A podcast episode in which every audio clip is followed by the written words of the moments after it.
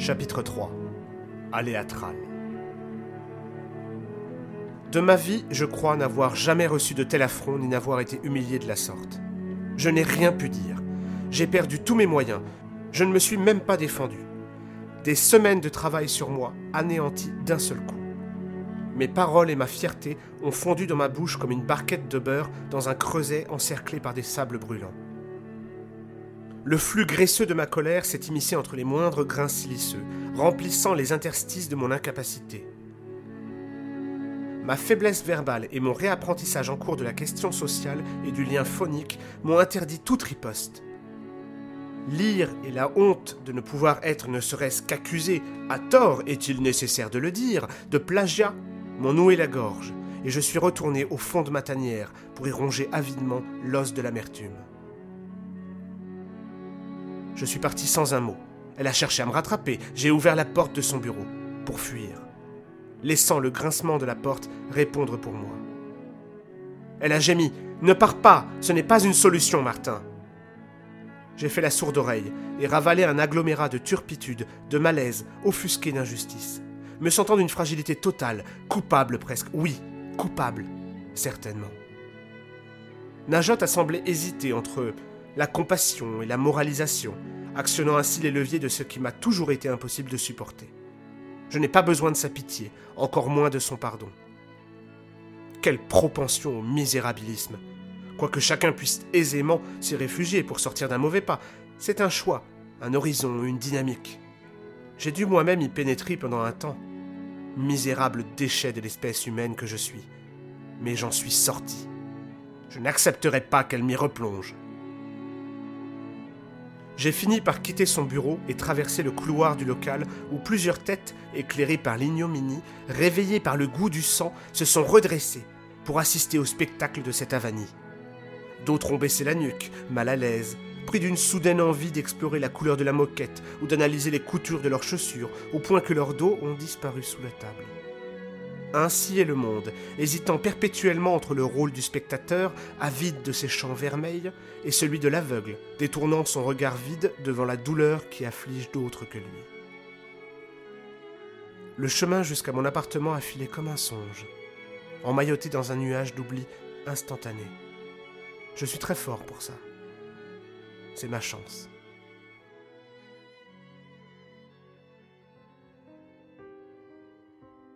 Je me pose à présent à mon bureau, vibrant de colère, pivote sur ma chaise, plonge mes mains dans l'air impalpable pour me saisir d'une boîte en osier dans laquelle baignent les poissons argentés de mes récompenses. J'empoigne un des témoignages de ma carrière, support de ma mémoire autorisée. C'est un fait réel et avéré qui ne peut me nuire. C'est une vérité agréable et rassurante, un pilier de stabilité j'attrape l'un des poissons du souvenir qui baigne dans le lac du passé. Ce lac où finissent inévitablement les reliques permises qui n'ont pas été happées par la cascade de l'oubli. C'est un banal article de journal. Mais ma démarche halieutique aurait pu tout autant saisir une plaque, un trophée, une photo, un diplôme, un certificat. Mes yeux courent sur la coupure. Martin Protus, auteur de 22 ouvrages, prix Renaudot pour année climatérique, nominé au prix Goncourt, peuple de drogués, prix Interallié 2017, Martin Protus nous livre au fil de ses écrits une vision d'une extra... Martin Protus. Martin Protus. Martin Protus, c'est quand même bien ma pomme, non? Il y a beau avoir plus d'un âne qui s'appelle Martin, je sais encore qui je suis, foutre Dieu. Martin Protus. Les poissons sautillent à la surface de l'eau batifolant, désirant tous être pêchés pour me permettre d'hurler à la terre entière mon intégrité d'écrivain. Ils forment le bassin des témoignages, garant de ma probité, certifiant qu'on ne puisse m'accuser, moi encore moins que quiconque, du péché mortel de l'écrivain. Je suis Martin putain de Protus, bordel, chantre de l'honnêteté et de la justice, dans mes mots, dans mes actes. S'il ne devait rester qu'une chose de moi, ce serait justement cette pureté morale. Alors permettez-moi de vous prendre à témoin. Si vous avez lu le plus quelconque de mes ouvrages, je vous le demande, me penseriez-vous capable d'une telle vilainie? D'une telle bassesse? Moi, auteur de Grâce à l'horreur? Moi qui ai décliné le prix Victor Hugo par respect? Grand prix du roman de l'Académie française à 30 ans à peine? Seul l'autre écrivain, avec Gary, à avoir obtenu deux Goncourt, usant du même stratagème de pseudonyme que mon illustre prédécesseur, ce qui, au demeurant et soit dit en passant, me laisse de marbre. N'allez pas croire que je veuille me mettre ici en avant, je ne fais qu'énoncer la stricte vérité de ce qui est. Mais enfin vraiment, de qui se moque-t-on? Martin Protus, un plagiaire? Vraiment? Grâce à cette boîte lacustre, je connais sur le bout des doigts mon passé, mes réussites. C'est une pierre angulaire qui me permet de passer outre mon amnésie pour ne jamais oublier de poursuivre mon existence et d'être qui j'ai été, dans le prolongement de ce que je fus un jour. Sans cela, je serais capable de perdre tout à fait pied et de mener une existence qui ne serait pas la mienne. Je vous laisse imaginer la catastrophe. Non. Non. Après mûre réflexion, n'essayez même pas. C'est quelque chose d'atroce. Thérèse. Théière. Qu'elle soit ridicule et stéréotypée dans sa tentative maladroite de diffamation est une chose qu'elle m'accuse, du haut de son mètre cinquante, de son mètre cube, presque aussi large que haut, gorgé de bêtises en est une autre, se servir de la souffrance des gens pour les écraser, alors qu'ils ont décidé de sortir de terre de nouveau, c'est répugnant. Quelle honte Quelle terrible illustration de la bassesse humaine et du manque d'empathie de cette espèce. Je me sens le foie dévoré, comme Prométhée. Bienfaiteur des hommes, ravisseur du feu sacré, source de lumière, origine de tous les arts, puni pour mon audace désintéressée et universelle. Ma colère est montée à toute vitesse. Mon mutisme coire, mes limites verbales, ma surprise, ont fini par faire gonfler en moi une poche énorme de frustration et de peine que je viens enfin de crever dans la quiétude de mon appartement de papier. Entouré de livres et de silence, de fleurs et de lumière, de feuilles et d'une terre improbable, j'en perce la boule amère et en répand le pu dans cette intimité qui m'octroie la plus grande capacité d'expression. Oui, la colère a gonflé depuis la dernière parole de Thérèse jusqu'à cette cage aquatique réconfortante. Puis cette colère est redescendue, soudainement, comme si tout cela n'avait plus aucune importance. Étrangement, j'ai déjà la sensation d'avoir oublié ce qui s'est passé ce matin. Est-ce le simple fait d'avoir lu noir sur blanc ma réussite chantée par d'autres, d'avoir vu surnager dans le passé fuyant la certitude qu'il est impossible que je sois ce qu'elle m'accuse d'être, un plagiaire Désormais, je me retrouve ici, hein, avec vous, un peu perdu, entre la valse infernale des souvenirs et ma mémoire immédiate. Mais j'ai noté tout cela quelque part sur mes carnets, pour ne pas oublier l'affront. Je refais place au silence sans mots. Hagard, un peu perdu, sous le choc. La stupéfaction colérique laisse place à une léthargie d'incompréhension. La colère expulsée a jailli comme le magma avant de s'étaler en un froid basalte, formant un abîme de questions pour envisager le large spectre des explications plausibles. Autour de moi, mon royaume. Sous la pâle lumière de la réalité, il est pourtant paisible. Chaque jour, Martin Protus, écrivain renommé, passe de nombreuses heures à s'occuper de diverses fleurs qui peuplent son appartement. Ses préférés sont d'une espèce bien particulière que nous ne nommerons pas maintenant. Au gré de ses instants d'entretien jardinier, il parcourt quand il le peut quelques textes insignifiants, des carnets et des livres, qui n'ont par ailleurs aucun sens. Je me sers un café. Je renverse de l'eau je tremble encore des vestiges palpables de mon ire. Il faut que tu te calmes, Martin. Réfléchis, sereinement. Insidieusement, je crois que les premières pensées qui me viennent se résument à peu près à ceci. Sale pute. Réminiscence de mon emportement, fin de la poche de furie que je vide avec peine jusqu'à la dernière goutte. Je respire longuement.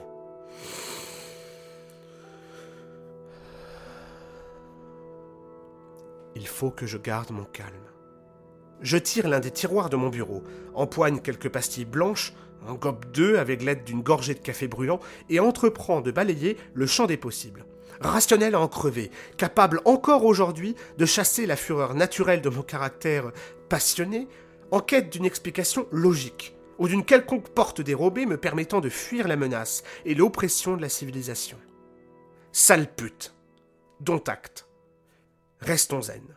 Allons au-delà du courroux pour déceler un embryon de logique dans cet inqualifiable qualificatif dont cette salope a usé. Et non, rien que d'y penser, ça me remet en boule. Je vous ai dit, je ne suis pas un saint, mon feu intérieur n'a rien d'inhumain ni d'amoral. Permettez tout de même que je m'emporte. Je tremble à en renverser le café.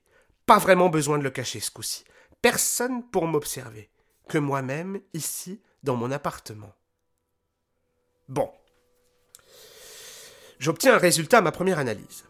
Ça n'a aucun sens. Aucun, strictement aucun. S'ensuit une certitude qui m'habite sourdement, mélange de déni et de refus formel, car certain, ce n'est pas possible. Je me le répète plusieurs fois. Pas possible, pas possible, pas possible, pas possible, pas possible. L'espace d'un instant, décelant une once de conscience de mon état maladif, je m'octroie la possibilité de croire que j'ai rêvé la scène de ce matin. Déjà, je vous l'ai dit, je manque de repères du passé. Ma mémoire m'a toujours semblé ne pas être le reflet exact des réalités. Aurais-je pu mal comprendre les mots de Thérèse? Les interpréter sous le prisme de l'acrimonie Suis-je à ce point instable et déséquilibré que je serais parti dans une colère noire alors qu'elle n'aurait pas eu lieu d'être? Cette remise en question me calme tout à fait. Mon pauvre Martin, ça ne va pas dans ta tête. Notez que s'accorder la possibilité d'être fou rassure sur le fait de ne pas l'être entièrement. C'est peu, mais je m'y accroche un costume d'apaisement, comme ceux dont je me parais pour la remise de prix, couronnant ma carrière dans des lieux splendides, bien que je ne me rappelle pas m'y être rendu. Après m'être accordé quelques minutes pour conforter cette hypothèse, pourtant douteuse, consistant à croire que j'ai rêvé jusqu'à la scène de ce matin, je prends l'antiquité qui me sert de téléphone et compose le numéro de la centrale d'odeur du papier. Une voix hoquetant au rythme d'un mâchouillage de chewing-gum me répond. Odeur du papier, que puis-je faire pour vous? Ou une connerie du même genre, répondant au diktat des us et coutumes de la lèche universelle auquel le commerce contraint l'ensemble d'une espèce animale dans la totalité de ses rapports. À en croire, à grand tort si vous voulez mon avis, que c'est une loi de la nature, régie par une constante universelle, aussi sûrement que la gravitation ou la radioactivité. Martin, Thérèse Najotte, dis-je d'une voix monocorde et froide, sans faire de phrases construites, ni mettre les formes et la politesse.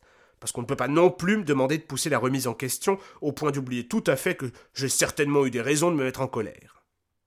Martin? Allô? C'est Martin? Je vous entends très mal. Voulez-vous que je vous passe Thérèse? Je lui sais gré d'avoir traduit mes trois grognements en une phrase intelligible, de surcroît sensée, répondant en effet à mon intention première. Vous m'obligeriez. Je patiente quelques secondes en m'attachant à rester calme et à garder le fil de mon objectif. Martin Ah, Martin Il ne fallait pas partir comme ça Tu ne peux pas Je tranche en pleine course les ailes des velléités consensuelles de Najotte. Thérèse Je déglutis bruyamment pour qu'elle comprenne bien que je prends sur moi de faire la démarche, pour qu'elle me soit reconnaissante, pour bien lui faire saisir aussi qu'il ne va pas falloir trop jouer avec mes nerfs non plus. Thérèse, mon manuscrit. Oui, Martin. Déjà, pour être absolument certain qu'il n'y a pas de confusion, parlons-nous bien de finir le travail d'Hiroshima. Oui, Martin. Bien. Si. Si je comprends convenablement les choses, vous avez tout à l'heure évoqué la. la. la possibilité que ce soit un. Ah, le mot plagiat est au-dessus de mes forces et reste scotché au beau milieu de ma robinetterie phonique la possibilité que, que ce soit un, une. Que ce soit une copie? Oui, Martin. À l'évidence, vous comprendrez que ça ne peut être qu'une erreur. Je, veux dire. Euh, il déglutit de nouveau, et quelque chose, organe ou muscle, empêche comme un vomissement. Je veux dire, Thérèse, c'est une erreur. À l'autre bout du fil, il perçoit quelques millisecondes d'hésitation, suivi de ce qui lui semble être un délai dont l'objectif pour Thérèse n'est ni de reconsidérer si c'est une erreur, ni de volontairement faire attendre Martin par une quelconque manœuvre rhétorique. Non. Thérèse hésite sur la manière de le dire à Martin. Mais quant à l'essence même informative et véridique, elle n'a aucun doute. Non, Martin, on l'a lu. J'étais extrêmement enthousiaste, mais à la fin, au cross-referencing, elle déglutit aussi. Pas facile à dire tout ça. Elle crache finalement plus sèchement. Martin, non. Ce n'est pas une erreur. C'est un plage. Oh, clac Ni une ni deux, j'ai raccroché. Faut pas déconner non plus. Le volcan est reparti en éruption malgré mes efforts. Appelez ça tempérament colérique, incapacité à se contrôler, tendance à l'orgasme multiple, bipolarité, je m'en fiche pas mal de votre analyse. Après avoir balancé le téléphone sur les divans, je me dresse en furie et me mets à marcher à grands pas dans ma tanière, mon regard n'accrochant rien d'autre que de la colère sous le fragile papier peint des apparences. Je me sens enfermé dans une cage, et ce coup de fil ne m'a en rien satisfait. Je la rappelle dans la foulée, tombe de nouveau sur la voie de chewing-gum. Odeur du papier, que puis-je. Économiste à salive, pétasse, c'est Protus Thérèse je le crache fermement, en coupant l'opératrice de l'accueil avec un ton plus véhément que la fois précédente. Thérèse Quelques secondes passent, avant que la voix de Thérèse ne me parvienne de nouveau. Je perçois simplement, malgré sa main plaquée sur le combiné, l'effroi de la réceptionniste qui, d'une voix tremblante, m'a annoncé à sa directrice excédée. C'est Martin. Bon, écoute Martin, tu m'inquiètes. Et puis c'est quoi ces manières? Je mérite quand même un minimum de respect. De qui? Pardon, Martin? De qui, Thérèse? Bah, un peu de respect de ta part, tiens. De qui, bon sang, m'ai-je à crier dans le téléphone? Je vous parle du livre Silence. Martin, on va trouver ensemble une solution. Je te demande de m'expliquer pourquoi tu as fait ce genre de... J'éructe littéralement dans le combiné et la coupe de nouveau. De qui le livre est-il un plagiat, foutre Dieu?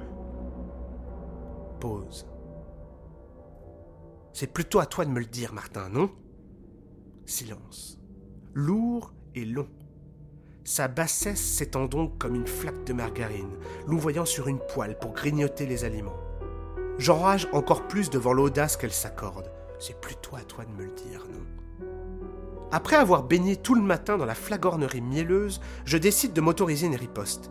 Épargnez-moi vos sarcasmes, Thérèse. Elle reste silencieuse. Qui? Qui aurais-je plagié? Martin, tu. Qui? Qui, bordel de merde? Qui? C'est pas si compliqué de répondre à une putain de question, Thérèse Arrêtez avec vos circonvolutions stériles J'ai quand même bien le foutu droit de savoir quel est l'auteur que j'aurais. que j'aurais. prétendument copié Puis je baisse d'un ton. De deux même. Parce qu'on ne dialogue pas vraiment dans l'excitation. Encore moins avec un fou. Je reprends donc d'une voix trop douce pour être sincère et trop lente pour ne pas être menaçante, pour obtenir une réponse. Excusez-moi, Thérèse, je, suis désolé de m'emporter, mais est-ce trop demandé? Une ruche de miel dans ma gorge. S'il vous plaît. Mes lèvres sont des alvéoles d'où coule ma manipulation liquoreuse. Au bout du fil, la ligne crépite, d'un frottement de peau contre le combiné. À moins que ce ne soit un authentique grincement de dents. Un souffle même, je l'ignore. Au pays des écrivains plagiaires, allez savoir ce qu'il y a de véritable dans la nature humaine. Les impressions sont trompeuses. Je pense pourtant distinguer le bruit que provoque le froissement d'un papier. Je n'ai pas ça sous la main, finit-elle par m'informer. À l'évidence, elle ment. Ses yeux le lisent, c'est simplement sa voix qui s'en fait le barrage. Silence long tandis que j'espère qu'elle craquera. Martin, où es-tu? Que fais-tu? Ah, je lui ai raccroché au nez. Ah, c'est parti comme ça, d'un coup. J'ai pas pu le retenir. Mieux vaut deux fois qu'une. Je m'excuse, mais faut comprendre quand même. Je la laisse dans le silence du fil coupé, la corde retombant sans bruit sur le sable étouffant de chaleur. Le beurre coule de partout, laissant le papier sulfurisé graisseux se vider de sa substance.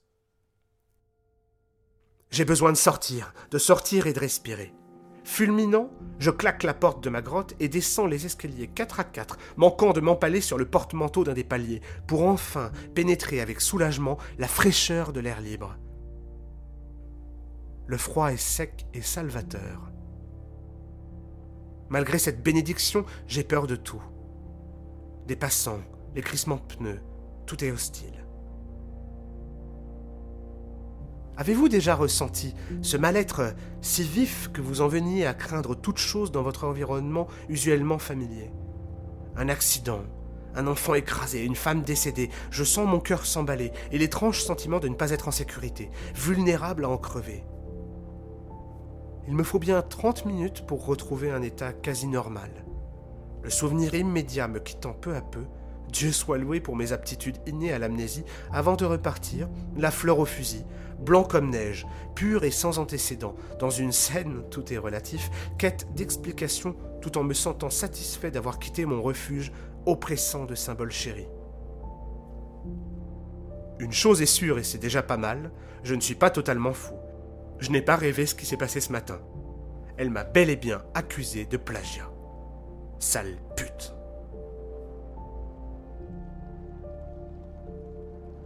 Fort heureusement, s'extraire s'accompagne parfois de bonnes surprises. Et le hasard fait souvent bien les choses quand il ne décide pas d'ôter la vie. C'est-à-dire pas si souvent que cela.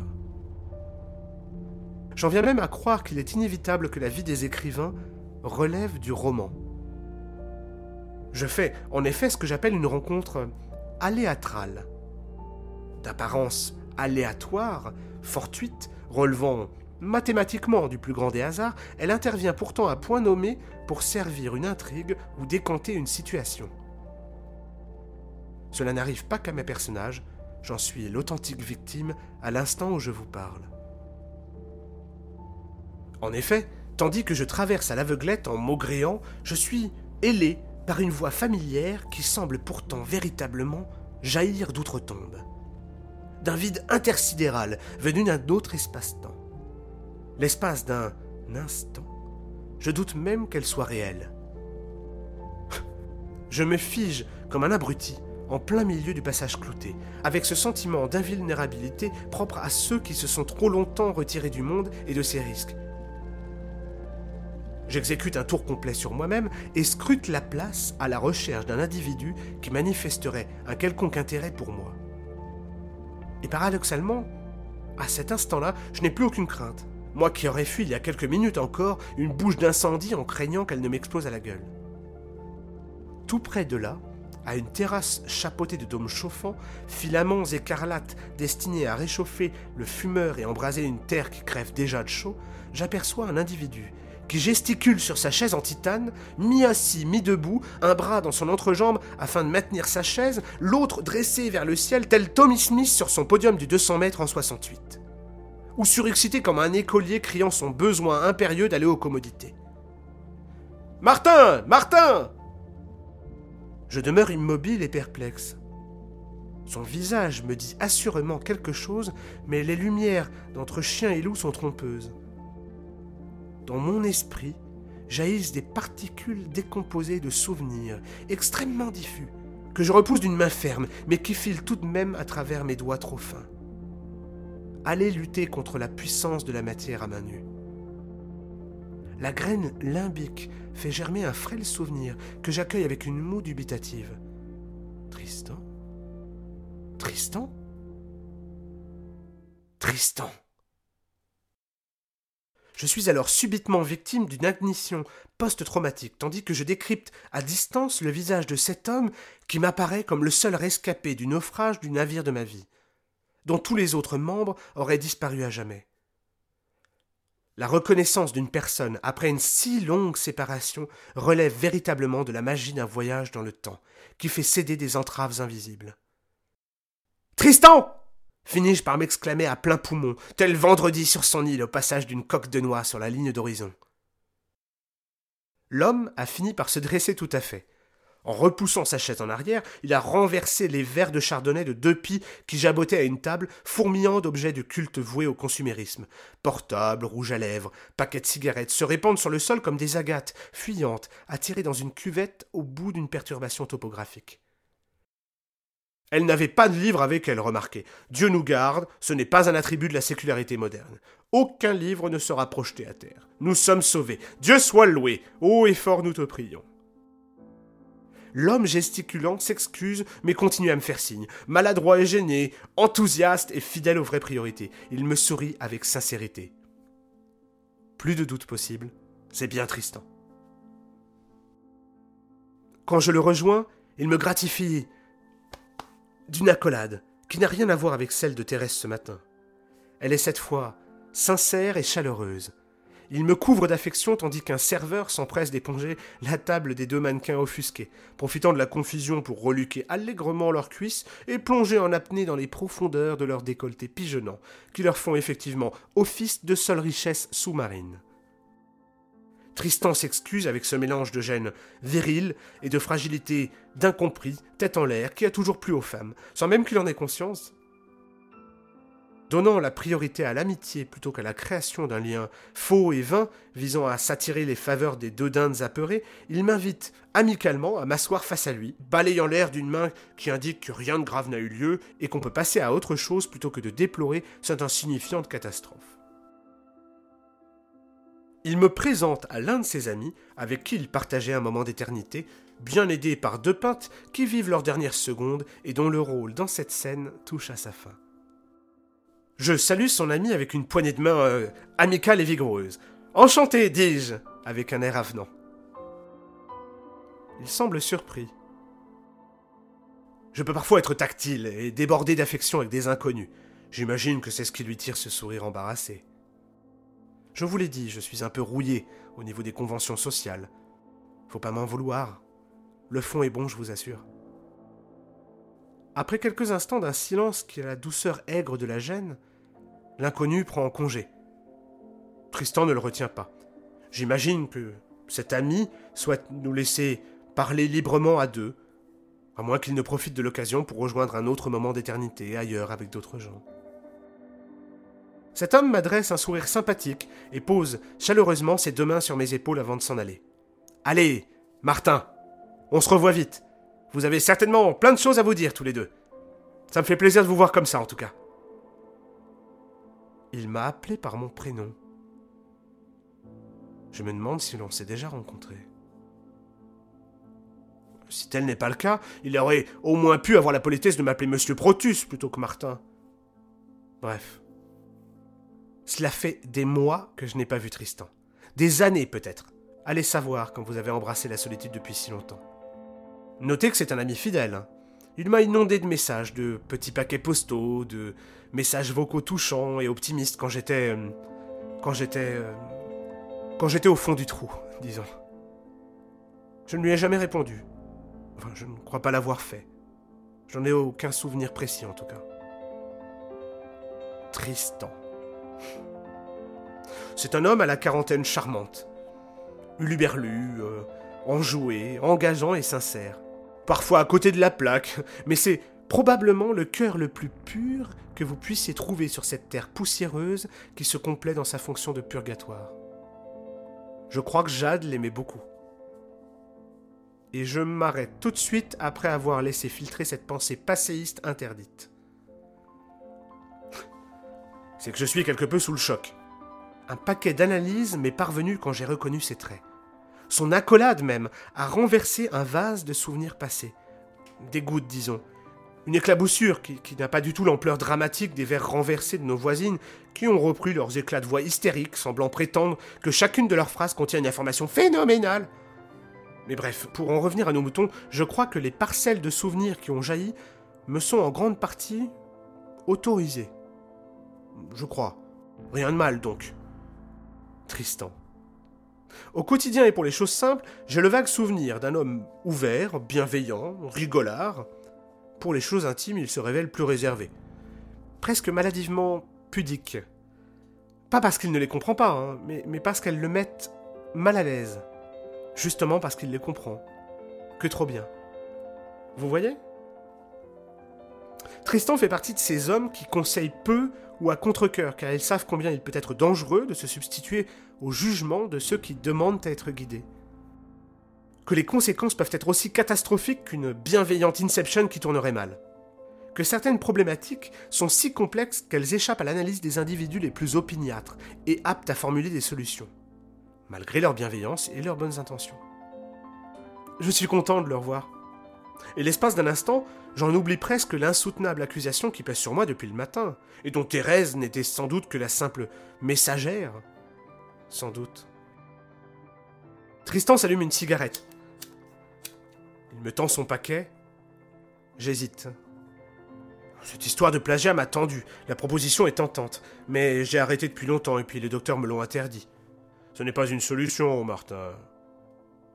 Comme si ces médecins pouvaient comprendre le problème. Le serveur s'approche. Tristan commande deux pintes.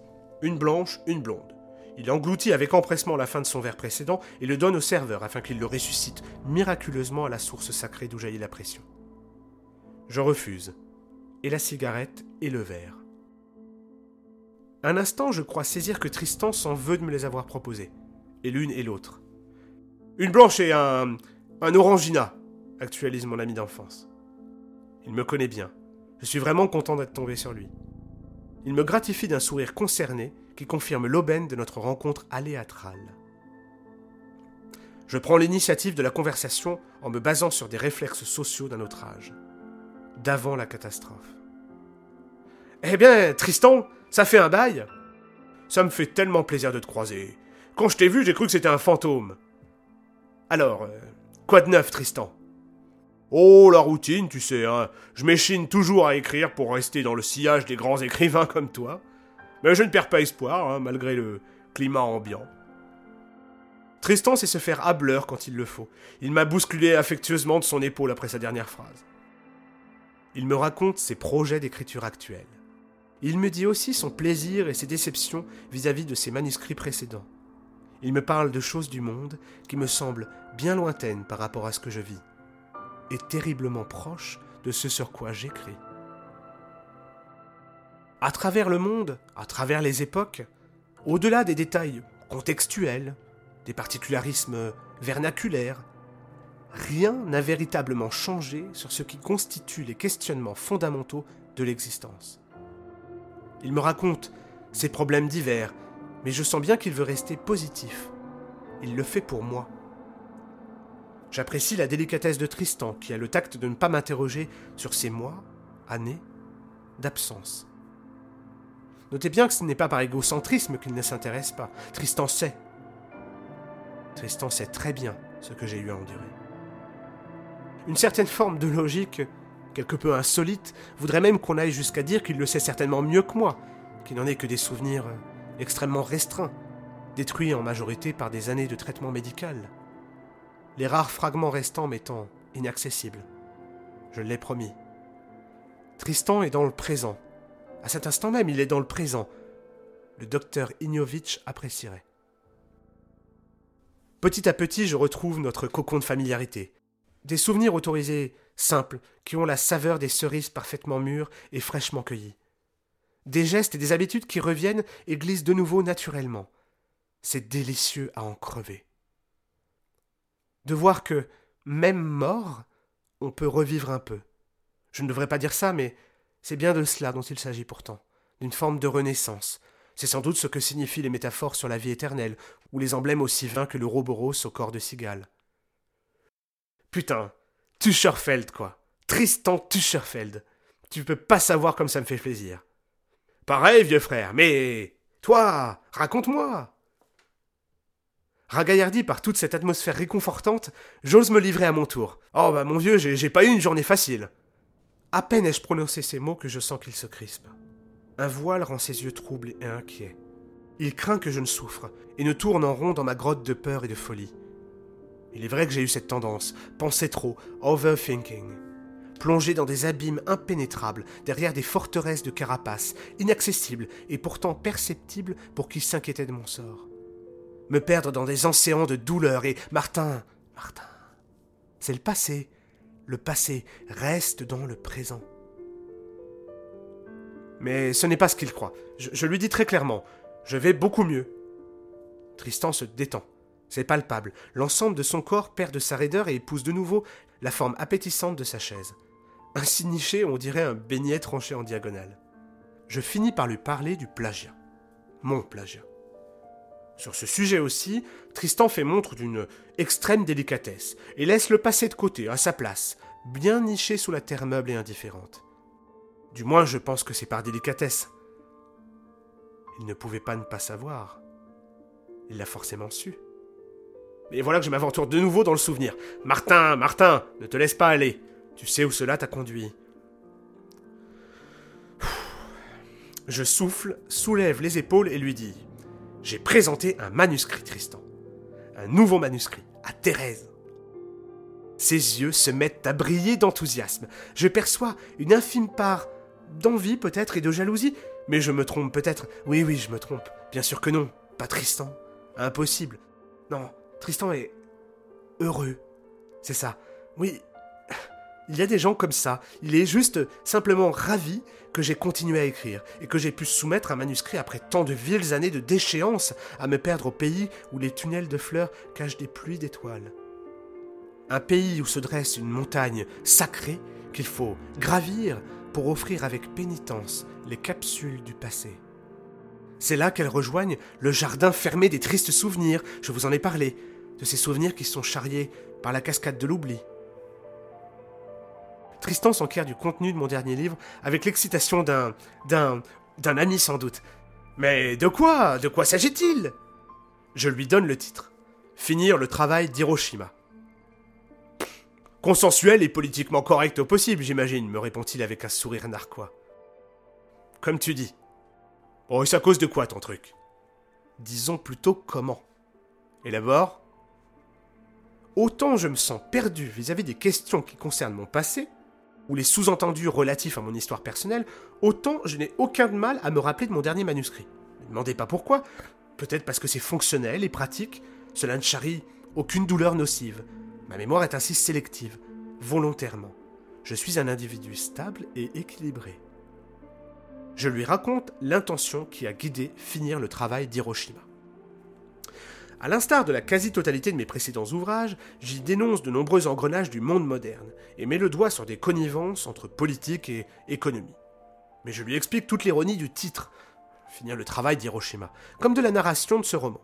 Contrairement à ce qui ressort de mes principaux ouvrages, autant j'ai toujours ouvertement dénoncé et proposé d'autres visions dans des romans tels que Argentique ou euh, Année euh, autant finir le travail d'Hiroshima s'inscrit dans une intention plus cryptique et sous-jacente. La critique acerbe de la société est déguisée sous les apparats du roman de genre. J'y défends des thèses indéfendables, avec une telle mauvaise foi qu'elles en deviennent à l'évidence répugnantes. L'ironie et le masque poussés à de tels extrêmes, imaginez.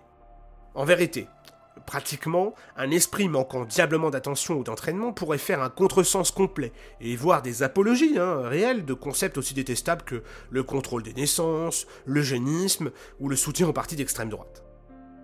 Pourquoi ne pas porter au nul racisme ou établir l'inégalité comme vertu sociale tant qu'on y est, vous voyez? Bref, conclus enfin. J'ose croire que je n'ai pas perdu mes qualités littéraires, accordant toujours une certaine place à l'onirisme, tout en basant l'ensemble du texte sur une intrigue accrocheuse et une réflexion humaine et sociale que j'estime, euh, voilà, utile. Seule différence, si tu veux bien, Tristan, c'est que j'ai axé ce dernier travail sur un angle narratif tellement ignoble et abject que je suis curieux de voir à quel point la violence de mon ironie sera perçue. C'est de l'humour noir et du cynisme à outrance. Hmm. En effet, ça ne te ressemble pas vraiment, Martin. Ma foi, j'imagine que tu as dû trouver un intérêt à te faire chantre de concepts que tu abordes. En effet, l'exercice fut tout à fait didactique. Je crois qu'à verser à tel point dans l'ironie, j'ai à la fois pris énormément de plaisir à avancer masqué, si tu veux, et appris beaucoup de choses. À savoir, bah, disons que à se mettre dans la peau de civils personnages, on est forcément enclin à explorer plus profondément encore les ressorts qui peuvent les amener à agir et à défendre de telles horreurs l'exercice n'était pas sans enseignement. ça m'a permis d'explorer une sorte de dark side à un point qui, voilà, est instructif. J'imagine. Tristan reste pensif quelques instants, puis hausse les épaules. Bon, toute proportion gardée, euh, permets-moi tout de même de te dire que tu ne seras ni le premier, ni le dernier à prendre une telle posture de défense feinte de concepts détestables. Il y a par là qu'il n'y a rien de révolutionnaire là-dedans. Tout à fait. Euh, l'ambition n'était pas d'être le précurseur d'un genre nouveau. Hein. Je, ne prétends pas avoir découvert un style. Comme tu le dis, cela a déjà été employé par le passé. Disons simplement que je suis satisfait personnellement voilà, d'avoir poussé l'exploration cognitive de certains personnages assez loin. Eh ben écoute, j'en suis sincèrement très heureux pour toi, Martin. Il serre mon biceps à me froisser une partie du muscle. C'est sa façon de me dire qu'il m'aime. J'accueille en tout cas ses félicitations et son enthousiasme, à l'évidence authentique, avec une gratitude vite assombrie par le souvenir de l'accusation du matin. Là où le bas blesse, Tristan, c'est que. Pendant dix bonnes minutes, je lui relate mon entrevue avec Théière et le châtiment suprême de l'accusation de plagiat. Une fois mon monologue terminé, Tristan dédramatise tout de suite. J'envie son calme et sa sagesse, qui ont toujours été hors de ma portée. Bon, allons, détends-toi, Martin. Sur ce que tu m'as raconté, je ne vois qu'une seule explication. Ce que Thérèse a certainement voulu exprimer, c'est que ton roman pouvait fortement se rapprocher d'un livre déjà écrit. C'est quelque chose de très proche, voilà, c'est ce qu'elle entend par plagiat. Sur le fond, tu vois, du thème traité, ou justement, tu vois, sur la forme ironique. Voilà tout. Ah, quand même, Tristan. Martin, tu te rappelles quand j'avais sorti mon premier roman? J'avais écrit sur le thème des vers de sable, et la Terre entière s'était empressée d'établir une comparaison, en soi assez compréhensible, avec le chef-d'œuvre de Frank Herbert. Ah oui, je m'en rappelle. En vérité, je n'en ai aucun souvenir, mais je ne veux pas le vexer. La production artistique est désormais tellement vaste, connue d'une telle masse de gens, partagée, accessible sur les réseaux sociaux, beaucoup de champs ont été explorés. Il est donc légitimement difficile de faire naître euh, d'authentiques intrigues, véritablement euh, euh, différentes, sans qu'on ne puisse établir de liens de comparaison avec des œuvres existantes. Voilà, c'est tout. Je m'arrête et regarde cet homme que, sur l'instant, je ne crois plus reconnaître. Me met-il en doute? Est-il en train de supputer peu subtilement que je suis un vulgaire plagiaire? Moi? Martin Protus? Euh, Tu sais, Martin, nous avons tous les outils pour être techniquement aujourd'hui des pics de la Mirandole. Et c'est valable pour tous les arts. Musique, peinture, sculpture, céramique, le web, les médias. Comment veux-tu, par exemple, ignorer l'impact de Pinterest quand tu crées n'importe quel objet? En termes de design, ça influe forcément sur ton travail. Tu vois, tu vois ce que font les autres. Le seul fait de savoir ce qui se fait, ce qui fonctionne ou est à la mode, bah, forcément, ça va façonner ton art. Tu vois, ça oriente. Qu'est-ce que tu essaies de me dire, Tristan? Bah, On ne peut plus faire comme si on ne savait pas ce qui se faisait autour. C'est mon point de vue. Bah, c'est valable aussi pour la science. Euh, les découvertes concomitantes sont désormais hautement suspicieuses c'est quasiment indéfendable. Quand tu vois le nombre de publications et les interconnexions mondiales, pour échapper, les scientifiques peuvent trafiquer leurs résultats ou voler les résultats de recherche d'autres équipes. Publisher perish, c'est inévitable que ça pousse à ça. Les artistes, bah eux, ils ont le plagiat. Je reste muet. Je vais même te dire un truc, Martin. À mon sens, quelque part, nous sommes tous des plagiaires. C'est quoi une création originale aujourd'hui? Une production authentique Hein? Quand on partage si profondément un socle commun sur le fond comme sur la forme. Ah. dit comme ça, je ne peux qu'acquiescer, Tristan.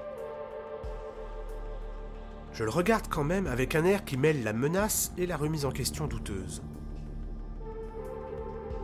Quelque part, ça ne me surprend pas, tu vois. Je veux dire que, que Thérèse taxe ton manuscrit de plagiat.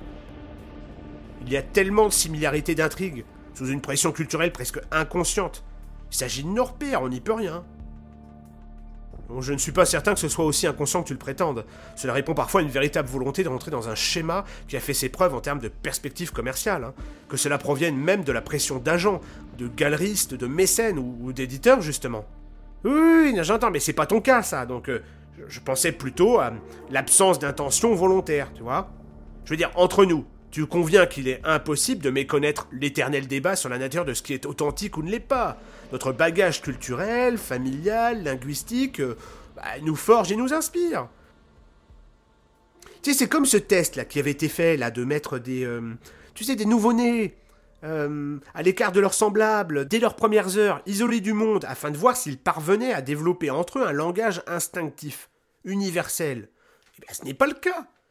Le langage est le fruit d'une série d'apprentissages des générations passées qui le lèguent en héritage aux générations suivantes, oralement ou par écrit. À mon sens, Tristan, c'est d'ailleurs ce qui fait la beauté de la création en tout temps, ce qui constitue le progrès, par la multiplicité des œuvres de chaque époque, de chaque homme et femme, ayant fait l'alchimie de leurs expériences et sensibilités propres, avec le support culturel et les influences du passé ou de l'époque. Exactement. Ni plus ni moins que ce que nous cherchons à faire, toi et moi. Je m'étonne moi-même du contenu de notre discussion avec Tristan et me surprends à envisager de l'expliquer à Thérèse. Bon, et de qui euh, serait-ce un plagiat me relance Tristan. Thérèse n'a pas pu me le dire. Ou pas voulu. J'ai rien lui demander demain, de toute façon. Tu sais, ne te soucie pas trop, hein. c'est certainement l'affaire d'une interprétation hâtive de sa part et d'une maladresse verbale, voilà. Pas très grave.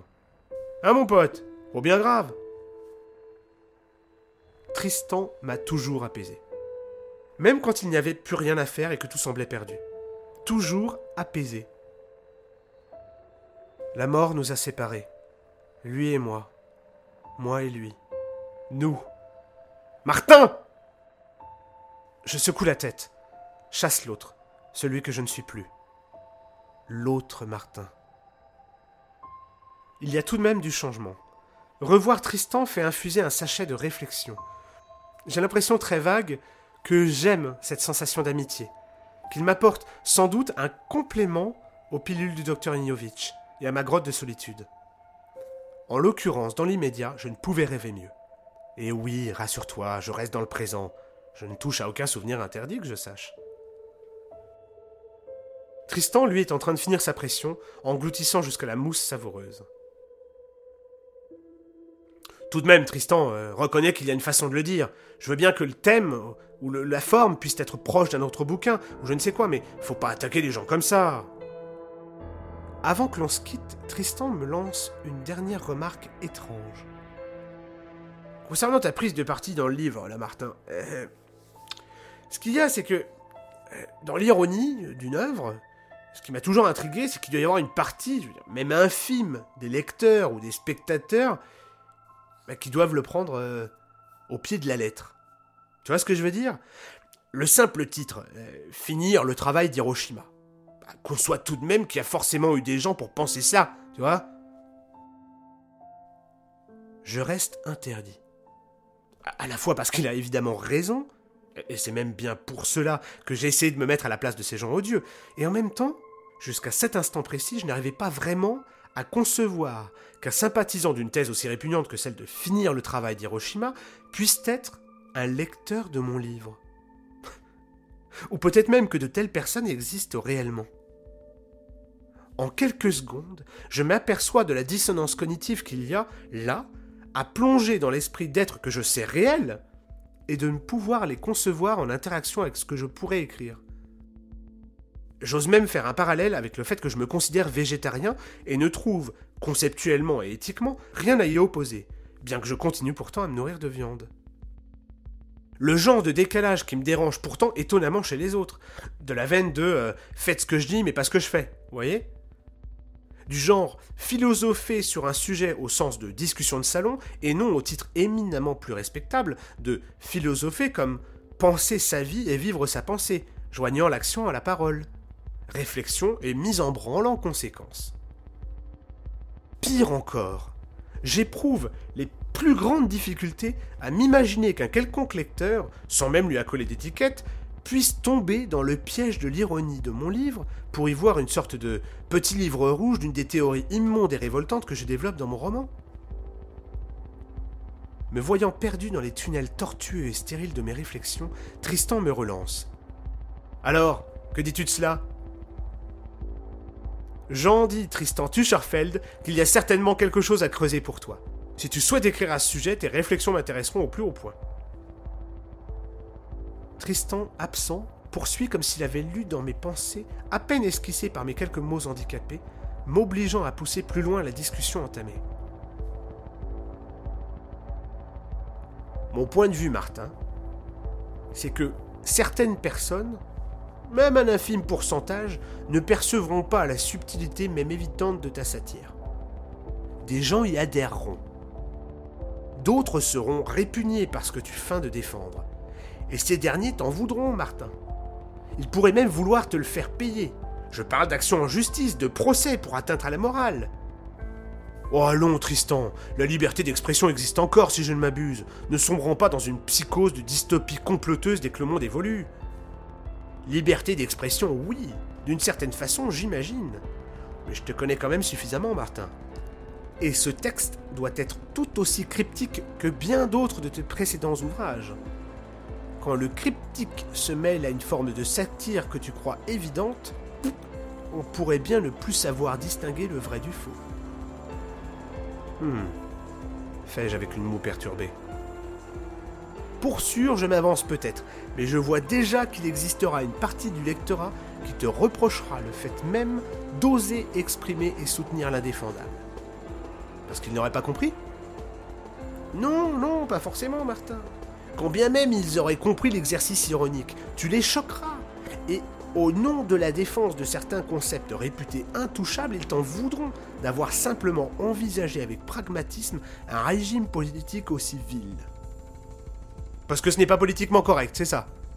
Oh, mais mon vieil ami, les gens ont beau se plaindre du politiquement correct, ils sont les premiers à tirer sur celui qui ose sortir du chemin. Si le discours politique actuel, le discours en général d'ailleurs, est devenu aussi consensuel et aseptisé, si plat et mensonger, polissé, c'est que l'électorat l'a conditionné comme tel tout comme l'esclave a sa part de responsabilité dans le règne du tyran par cette servitude volontaire décrite par notre cher Bossuet Écoute Martin, qu'un homme politique ose seulement dire en public certaines vérités dérangeantes et secouer son électorat, qu'il ose écorcher les concepts pourtant mornés au relevant de l'oxymore comme démocratie représentative du peuple, et je t'assure qu'il sera cloué au pilori dans la minute. Tristan se penche vers moi et fait mine d'écouter alentour, collant une main à son oreille alors qu'il me dit à voix basse. Entends-tu, Martin? Entends-tu le murmure de la foule qui s'élève contre les discours aseptisés? Cette même foule jettera en pâture celui qui contrevient aux règles et la met face à ses incohérences et ses défauts. Les gens n'aiment simplement pas. C'est l'un des paradoxes de notre époque, de demander du changement et de ne pas y être prêt. Une dissonance euh, cognitive, me mets-je à finir avant d'enchaîner. C'est à se demander pourquoi on se bat. Pourquoi on s'insurge. Tristan acquiesce, puis s'adresse à moi de nouveau dans ce qui se voulait un discours rassurant, mais me plonge dans d'autres angoisses. En ce qui concerne finir le travail d'Hiroshima, je ne pense pas que tu risques d'être taxé de plagiat, mon cher Martin. Et puis je te connais, j'ai confiance en ton intégrité. Furtivement à cet instant, passe pourtant dans son regard comme dans le mien, je le sais, le souvenir de Balthazar. Mais parmi ceux qui te liront, certains te prendront pour un démon. Et d'autres, peut-être pire encore, t'adoreront comme un dieu. Je le regarde et m'aperçois que subsistait en moi une forme d'espoir en l'homme, tellement ridicule et grotesque que j'aurais raillé moi-même le moindre être qui en eût été l'otage comme je le suis à l'instant un espoir en l'homme que je pensais avoir perdu pour toujours, enseveli sous ma plume avec les morts dont je suis responsable. Comme pour me convaincre, je lui répète ces mots. Un dieu ou un démon? Un tel niveau d'abomination Une si évidente ironie Quand on voit se déverser tant d'horreur à chaque ligne Enfin, Tristan, je pense qu'il faudrait être d'une sottise insondable pour ne pas comprendre que c'est à l'évidence une satire, que des lecteurs puissent faire un contresens total de finir le travail d'Hiroshima, alors là... Martin s'arrête et se contemple seul, d'un œil vitreux et noir, depuis l'intérieur de sa caverne. Alors là, je veux bien être pendu. Seul un être d'une bêtise ou d'un immoralisme sans cœur pourrait se méprendre. Ça ou une machine Ouais. Je veux bien être